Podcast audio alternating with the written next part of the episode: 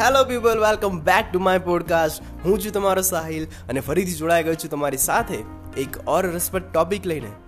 કે જ્યારે મેં શીર્ષક આપ્યું છે યુ હેવ ટુ સ્ટ્રગલ ઠીક છે. અને એકદમ સરસ મજાની વાત થઈ રહી છે અહીંયા, કે અગર જિંદગીમાં તમારે આગળ વધવું છે, કાંઈક કરવું છે, કાંઈક બનવું છે, તો ચોક્કસ તમારે ઘસાવવું તો પડશે જ. એકદમ એવી વાર્તા લઈને આવ્યો છું કે જે તમે નાનપણથી સાંભળતા આવ્યા છો, પરંતુ એ સમજવા જેવું છે. અને જેને કોઈ સમજાવતું નથી એટલું ડીપમાં. તો એક સુંદર મજાનું શહેર છે. અને શહેરની વચ્ચે વચ એકદમ ભવ્ય, એકદમ મોટું મ્યુઝિયમ બનાવવામાં આવ્યું છે.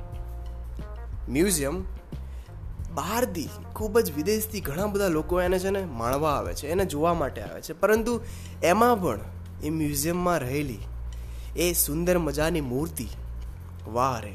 એની શું વાત કરવામાં આવે? એ મૂર્તિને એટલી મસ્ત ઘડી છે, એ કારીગરે, કે લોકો વિદેશ વિદેશ તેને જોવા માટે આવે છે. જ્યારે રાત થઈ જાય છે ને, ત્યારે જે એનું જે પગરખું હોય છે, એ પગરખાની ટાઇલ્સ અને માર્બલ એ કે મૂર્તિ એકબીજા જોડે વાતો કરે છે. તો એ ટાઇલ્સ જે હોય છે, એટલે કે પગરખું, એ મૂર્તિને પૂછે છે કે દેખ યાર તું મને એક વાત કહે કે હું પણ પથ્થર છું, તું પણ પથ્થર છે. મને એમ કહે કે લોકો દેશ વિદેશથી તને જોવા માટે આવે છે અને લોકો મારી પર પગ મૂકીને જાય છે. આવો ડિફરન્સ કેમ? માર્બલે પહેલાં એની વાત સાંભળી. ટાઇલ્સે કહ્યું કે, યાદ છે તને કે આપણી જોડે શું થયું હતું ને આપણે અહીંયા કેવી રીતે પહોંચ્યા? તો પછી એકદમ સરસ રીતે એ મૂર્તિએ એને જવાબ આપ્યો કે, હા દોસ્ત, મને યાદ છે. પરંતુ હું તને યાદ કરાવું કે હું મૂર્તિ શા માટે બન્યો. દોસ્ત, તને યાદ હોય તો આપણે બધા જ લોકો એક જ જગ્યા પરથી આવ્યા છે એક જ ટેન્કરમાં ભર્યા હતા. એક જ ટ્રક આપણને અહીંયા સુધી લઈને આવી હતી. અને એક જ કારીગરે આપણને ઘડ્યા છે. પરંતુ તને યાદ હોય તો મારા કરતાં પણ પહેલાં એ કારીગરે તારી પર આ વસ્તુ અપનાવી હતી. તું સાચે બોલ. પરંતુ તે, એ એ જે પેઇન હતું, તું એ સહન ન કરી શક્યો. એ જે હાર્ડવર્ક એ માણસ તારી પર કરતો હતો, એ તને દેખાતું જ નહોતું અને તું પોતાનો સેપ નહોતો આપી રહ્યો. એટલા માટે એ માણસે તારા માટેની હોપ છોડી નાખી. એ માણસે તારી પર પ્રયત્ન કરવાનું છોડી નાખ્યું. જેથી કરીને એને તને પગરખું બનાવ્યું. જે ખૂબ જ ખૂબ જ ઇઝી કામ છે અને જેની કોઈ વેલ્યુ નથી. પરંતુ હું તને મારી વાત યાદ કરાવું.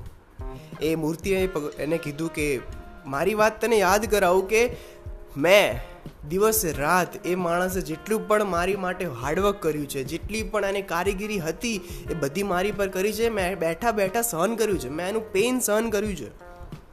જેટલા પણ અત્યારે લોકો મને જોવા માટે આવે છે, એ જેટલા બી મારા આકાર દેખાય છે, એ આકારને ઘડવા માટે મેં રાત દિવસ એ માણસની સાથે રહીને મહેનત કરી છે. હું એની જાતે ઊભો હતો. તો હવે તું જ મને કહે કે આમાં ખોટું શું છે? કારણ કે દુનિયા છે જ આવી. હવે આ તમારી ઉપર છે કે લોકો તમને એકવાર બોલે છે બીજી વાર બોલે છે. તો તમે એનું સાંભળો. શા માટે બોલે છે? એ તમારી માટે જ કહેતો હશે.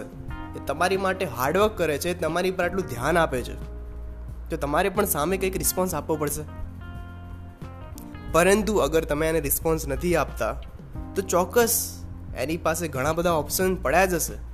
અને એમાંનો એક ચૂઝ કરી લેશે. અને ભવિષ્યમાં એમ બનશે કે, એમાંનો એક ઓપ્શન તમારા કરતાં પણ ટોચ પર હશે અને તમને એમ થતું હશે કે હું પણ ત્યાં જ હતો, પરંતુ આ મારા કરતાં આટલું બધું આગળ કેમ વધી ગયું?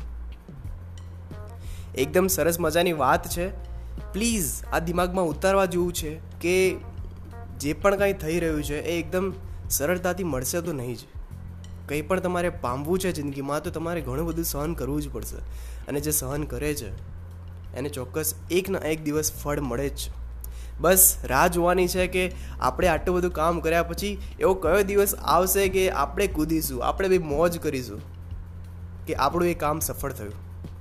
Okay thank you so much guys for listening to me હું છું તમારો સાહિલ અને ફરીથી જોડાઈશ ચોક્કસ એક રસપ્રદ ટોપિક લઈને.